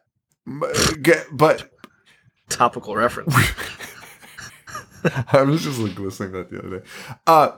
Marcy at least acknowledges, like, why. Paul is always just kind of, like, horny all the time. But at least Marcy is like, hey, we are fucked. Like, we are going to die. Like, she acknowledges it. Like, she's like, there's no surviving this. We are dead. There's no way we survive this. And it's like being on a plane and all you want to, and you know it's going to crash. And all you want to do is fuck somebody. which all it would take is one person to be like, yeah, it's probably not a great idea. And then, but Paul's like, well done. And then proceeds to pour Listerine on his dick, like as if that's going to fucking fix the problem. Fucking idiot. Listerine was the solution the whole time. Bert, as you mentioned, goes down to the convenience, the general store, where he confesses the entire disease storyline to the owner. And he's like, we need doctors, like get us a doctor and whatever. And the owner's pretty cool with that until Dennis loses his mind screaming pancakes. Now in the remake, pancakes is referenced again. However, it is the name of the dog. So okay. Dennis does scream pancakes in the movie, but it's about when he sees the dog. Okay. So a little nod to the original. I mean, this one, like we said in the beginning, is so bizarre that it's surreal. I think you said you didn't know if you're supposed to be laughing at this. Yeah, but you are. You are supposed to be laughing at this, but I mean, our crew is dying, right? In dire need, and to have Dennis be yelling pancakes and kung fu kicking, spin kicking, that's wild. That's a wild decision, Mr. Roth. It is a wild decision. And then Dennis bites Bert, but has like a very visceral reaction to his blood, like as if his blood tastes. He knows worse. It's tainted. Yeah, yeah. Which I actually kind of like. I mean, it's a fucking insane thing. Yeah, no, I don't know. I kind of like. I was like, eh, cool. It's kind of cool. Yeah. And the convenience store guy is like, okay, you made my boy sick. Now it's my. He's acting like, dude, I wonder if this is intentional. It is very like Lance Henriksen and Pumpkinhead. The way that he's holding his son and just like staring at him and be like, I'm going to fucking kill you. Yeah. But I mean, Dennis is not dead yet. You know, but that's actually but the he keeps being part. Like, you killed my son. Yeah. Well, like being able Dennis to acknowledge that while he's still alive and right there and like kind of like.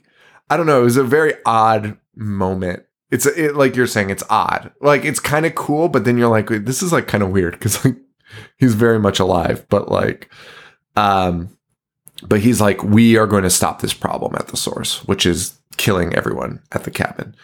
So he gets his little family round up, get the guns, and they're going to go up there and kill the kids at the cabin. That's when Ryder decides to go inspect the water supply, where he falls face first into this dead guy's butthole and comes out and is like, ooh, that was a close one. Found the source. I gotta get out of here. Marcy is totally infected, and we get the scene of her in the shower where you see the scratches on her back, which is crazy. And then the leg shaving scene, which is the scene I actually have to turn away from. I will give the remake some credit. The gore in the remake is even crazier than this one, which I don't even know if that's a good thing or not, because I think this is like kind of the tops for me. I don't like, and it's not so much gore. It's like, it is gore, but it's like the way it's presented. You're just like, dude, like the sound. The sound of the razor. Skin peeling. Oh, yeah. Dude. It's gross. It's a very well done horror scene. Yeah. It's actually nuts that like no one had, I mean, I don't want to say no one, somebody will probably correct me, but it seems like that was like the first time somebody had done something kind of like that. We're like, oh, I hate that. Shaving an open, stop. All right. Anyway. I mean, what an like unideal, non-ideal time to shave your. Well, legs. I mean, that's part of the issue here is like, what is she doing? Although I will give him credit here. Like she's crying and shaving.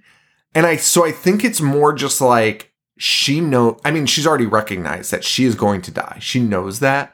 And I think we're supposed to take this in as her being like, I'm just going to try and be normal for whatever remaining time I have left, you know.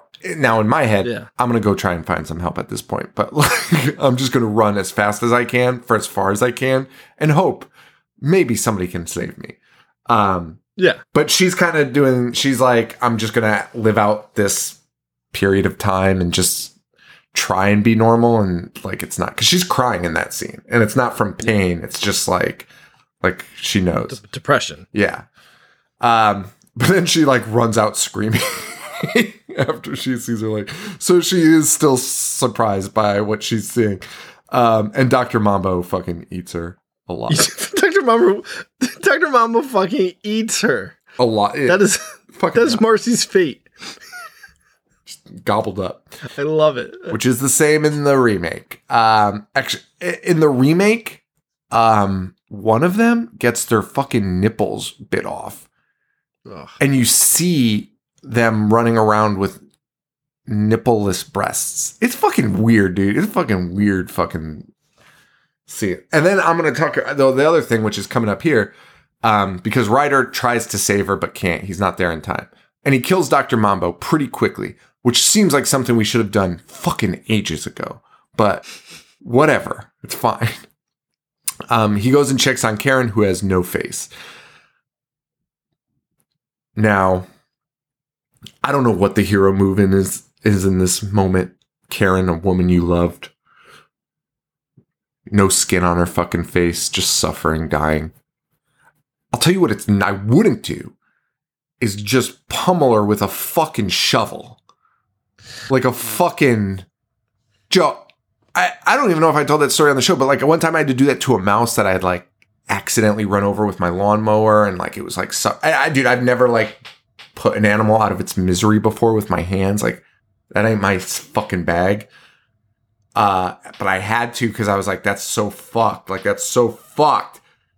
And I could use a shovel because it was a fucking mouse. This is a human being. Like, you can't do that. You can't fucking pummel him with a fucking the back of a shovel. Like, it's a fucking rodent. Well, so let me ask you. Well, I don't disagree with anything that you're saying. I would not be able to do it. What would you have used if you were pulled? I don't know if I would have done anything. I think I would have fucking left. Or I would have... Just let her ride it out. I would have been like... I think I would too. Dude, you would just be like, I'm going to get help. That's what you'd have to put your brain in the mindset of like, we can turn this around. Which, by the way, he does believe. Like, he the rest of the movie is him trying to get out of this situation. I don't think I put her out of her misery. Now, the remake... does one of the most insane things I've ever seen. By the way, does Paul light her on fire in this, the shed on fire in this, or no? I don't think he does, actually. No, he doesn't. I don't remember him lighting the shed on fire. Okay. He goes to war with the townspeople right after this. Okay. The fucking remake. Paul takes the shovel. This is like one of the most bizarre things and like, I don't even know what the purpose of this was. Takes the shovel and like goes down, like not pummeling, like stabbing through her fucking mouth, and like just cuts her fucking mouth open, but she's still alive. And she's like, oh, like he doesn't kill her. And then he just lights her on fire while she's alive. And I was like, what the fuck is that is even more insane than like whoever made this was influenced in the wrong way by Eli's vision here. He was like, oh, I get it. This guy wants to torture her. Well, I'll double down on that. Wait. Didn't he shoot Dr. Mambo? Yes. Well, I know. So he has a gun. I think the gun's out of ammo. Okay, all right. Because I think he nuts. I think he checks for some reason, or does he find out when the I think he checks because he doesn't have the gun when those people come. So I think he knows he's out of ammo. Okay. Although Bert has a fucking gun, because Bert's back. Oh wait, maybe that was just a decoy. It was just a decoy. He had no ammo. Oh wait, no, he shoots him. Okay, you know what, Eli, you got to clean some of this up a little bit. Let's talk about it. So the townspeople make their way up, right? And they come to the door, and you think he's got fucking Ryder Strong, dead to rights in there. He opens the door, and Bert's sitting there with a gun. And I forget what Bert says, but it's so great. He's like, gotcha, bitch. And then... he gets one shot off, but they blow his fucking head off, and you get to see the fucking gore on the wall. It's fucking insane. But it seemed to be a setup that Ryder had kind of, which is, again, I know his friend is dying, and he probably recognizes that, but like being like, hey, you sit here, you take the fucking shotgun to the face while I save the day. You're the decoy. Because Ryder then attacks them with like a stick. Ryder kills somebody with a stick in this movie, and it honestly pisses me off. Like, well, he also kills someone with a screwdriver too. Shoves it right through their ear. I'm fine with that. A stick.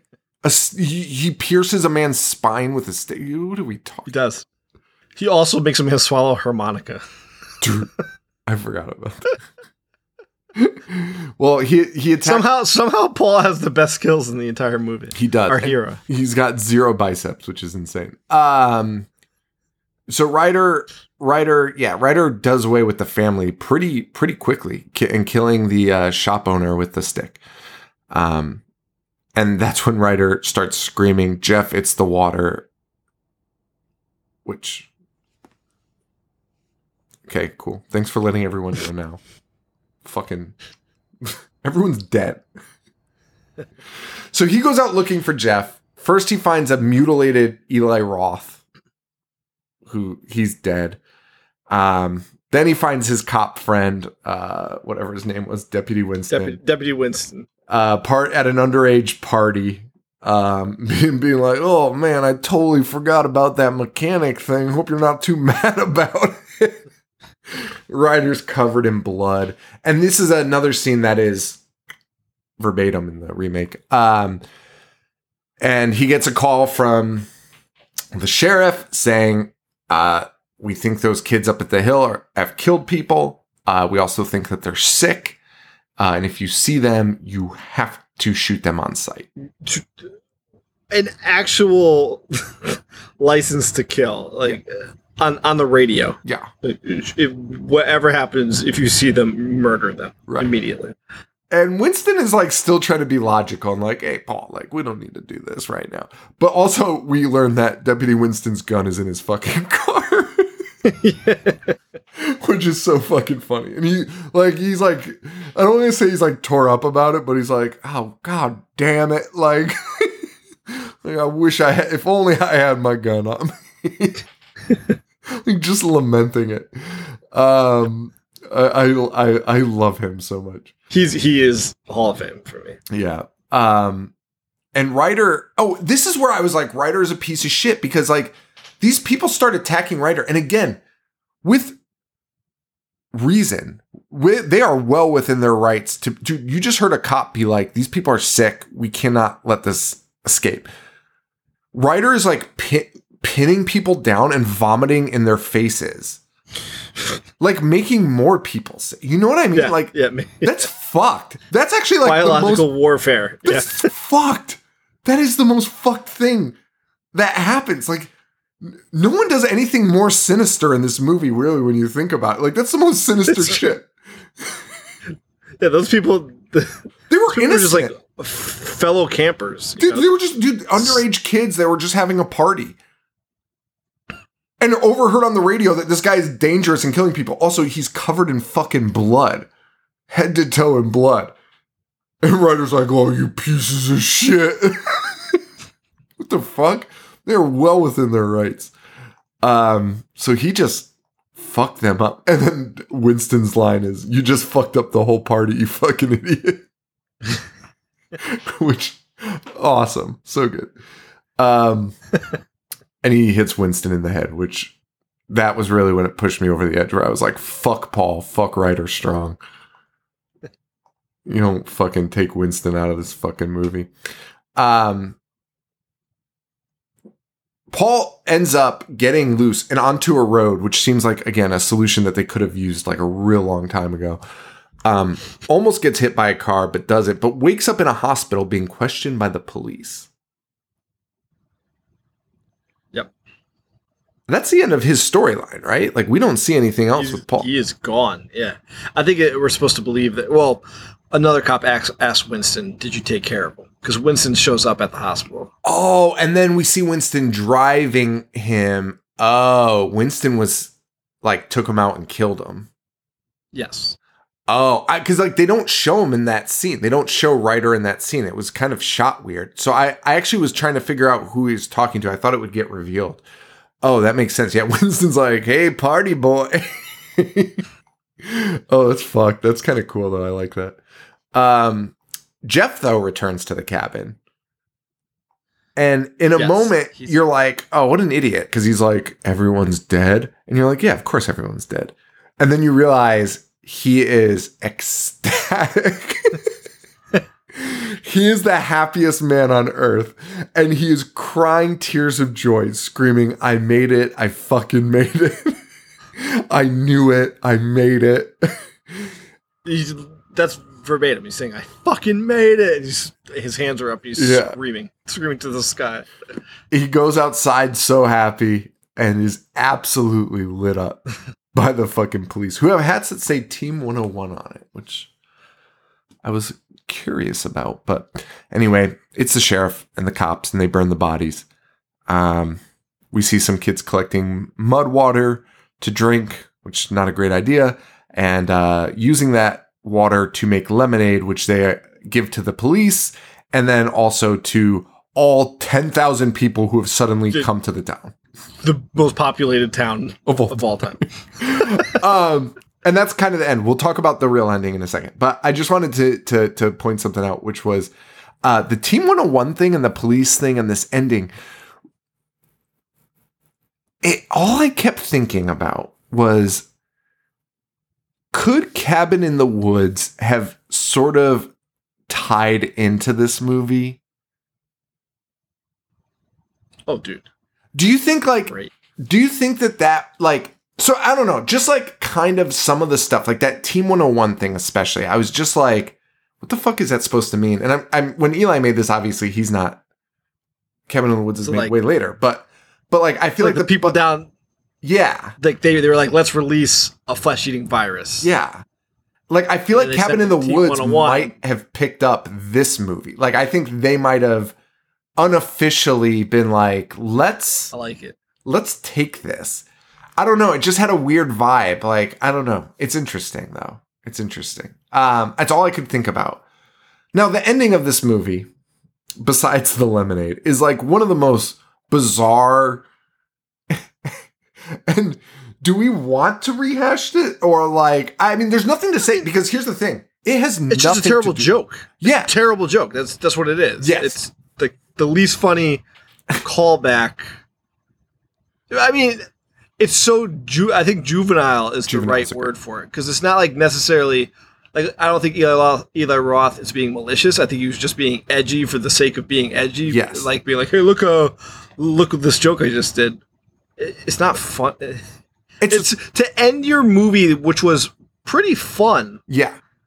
On that note, it's so stupid. It's bizarre and stupid. And like, you had the ending, which is everyone's drinking the fucking water. That's it. That's the end. That's it. Which, by the way, I don't even love that ending, to be honest with you. It's not the best ending to me. You know, like, I don't know. It is so weird. Like you mentioned, like it's a group of friends that are fucking killed pretty fucking brutally and pretty horribly. And then at the end, it's just like, and like fucking bluegrass and like people drinking lemonade and they're all going to die. Horrifying deaths. And you're like, oh, okay.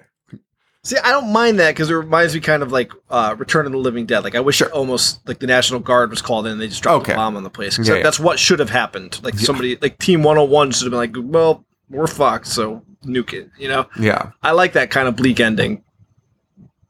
So it just ended there. Where did the virus come from? Are we supposed to know anything about that or no? No. It just happened. I don't think so. The dog got and that was the start of it. Yeah. Okay. Yeah, I'm fine with it. Yeah. I'm fine with that. No, I mean, I don't need an explanation for everything, but, you know. Okay, so that's that. That was Cabin Fever. yeah, I'd recommend people watch it, but it's still just like not there for me. But like, here's the thing. I get if somebody was like, I fucking love Cabin Fever, I'd be like, right on. You know, like, yeah. I wouldn't be like, you're a fucking asshole. Like, I'd be like, yeah, no, like, I get that. Like, it's not for everyone, though. Yeah, I honestly, like, Eli Roth is somebody who I think would be really fun to hang out with and, like, watch movies and talk movies with. Yeah. I think he has too many references in his head for his own good, and he just tries to, like, smash everything together. Yeah, I agree with that. He's definitely one of those dudes, you can see every one of his influences also. You're watching him and you're like, okay, we know where you got this from. We know where you got this from. Yeah. You know. Is Thanksgiving actually finally coming out? It says 2023. I mean, they've been saying, like, I feel like every year, like, right? He's finally making it.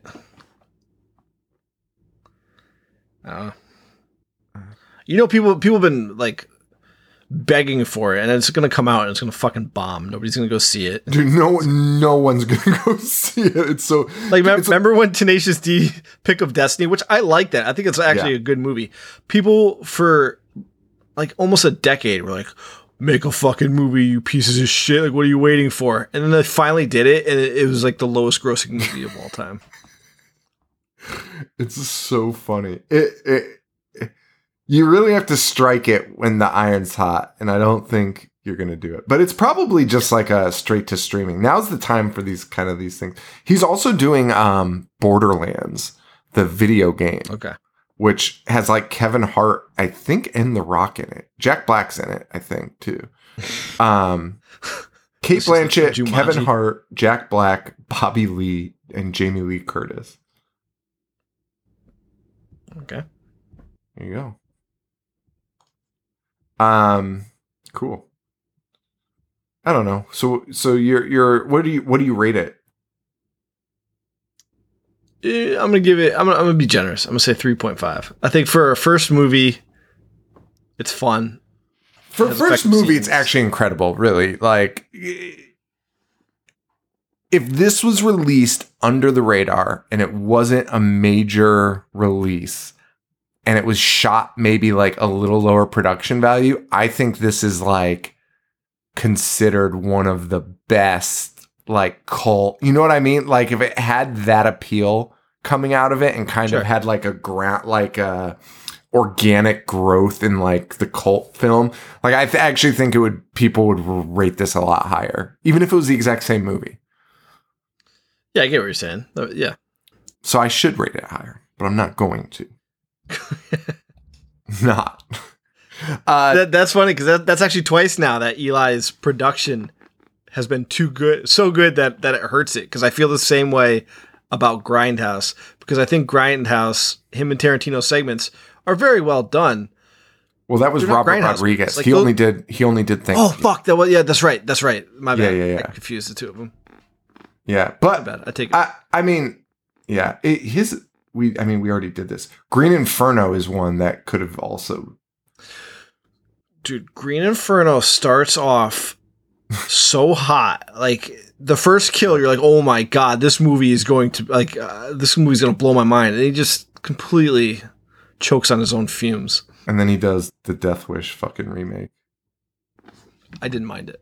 I didn't mind that at all. I didn't mind it either, I don't think. That was not Burt. Yeah, no.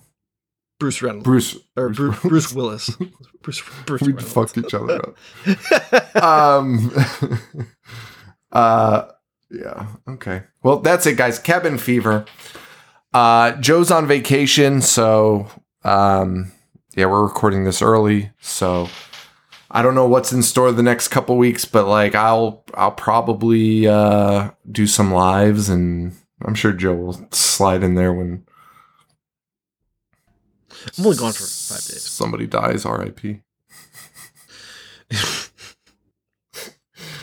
We got to come up with a name. Alan Arkin. We got to come up with a name for it. It's like I don't know what it is. It's like Dead Actor Cinema or something, but it needs to be like an acronym. I can't do that. I mean, that's what it fucking is.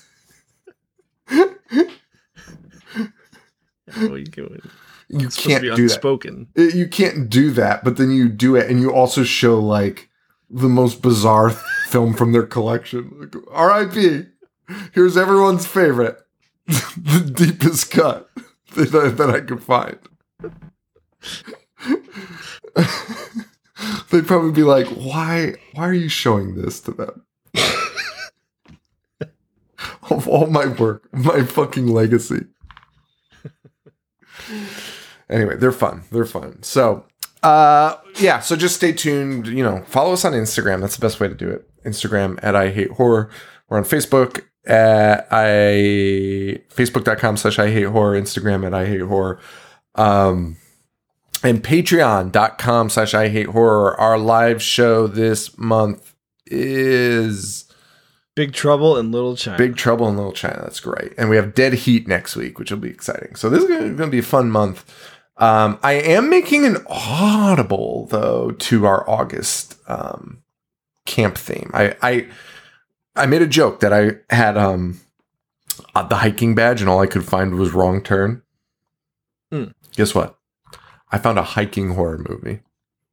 Oh boy. An 80s one, and my friend Lexi said it is the real deal, and it's good. Lexi said that. Lexi rated the Indiana Jones and the Crystal Skull higher than Raiders of the Lost Ark. Get the fuck out of here. I'm already uninterested. Wait, her exact words. Oh, I wish I could pull it up. Her exact words were, "It was so funny." She said, okay, she said, I asked her, and she said, I watched it last year too. It's honestly really good, and not in the Lexi way, in the actual way.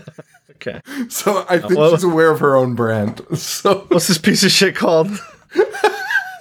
It's called Just Before Dawn from 1981. Wait.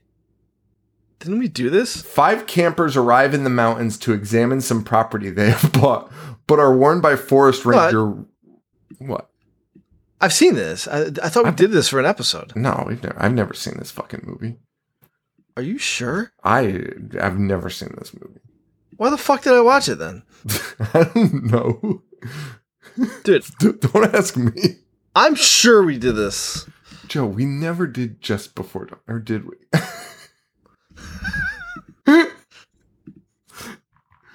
No, there's no way we did. I've never seen this. I don't know, man. Did I do it on Letterboxd? I need something. 5 stars. Wait, you did? No. I actually don't know, because now that I'm looking at this cover looks kind of familiar. No, I did not review it on Letterboxd. So I thought we did this like around the time we did Killdozer. No, but it was part of a bunch of different like Letterboxd things which we were doing at the time, like Shocktober and the Cult Classics, Cult Challenge. Well, we'll find out.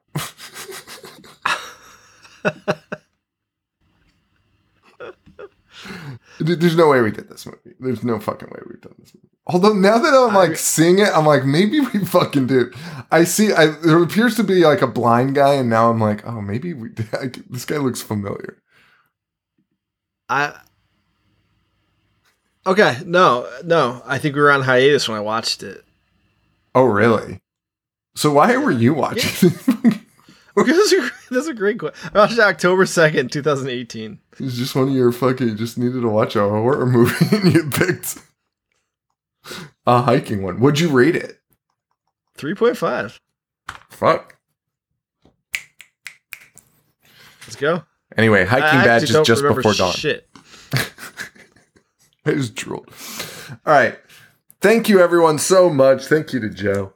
And for Joe. George Kennedy's is... No, now I remember this. Holy shit. Okay, I am on board. Let's... Okay. And for Joe, this is Sean. Stay weird. Thank you. Adios. Boognish 1985. Oh, yeah. Fuck. Yeah, Boognish 1985. Plug that boy.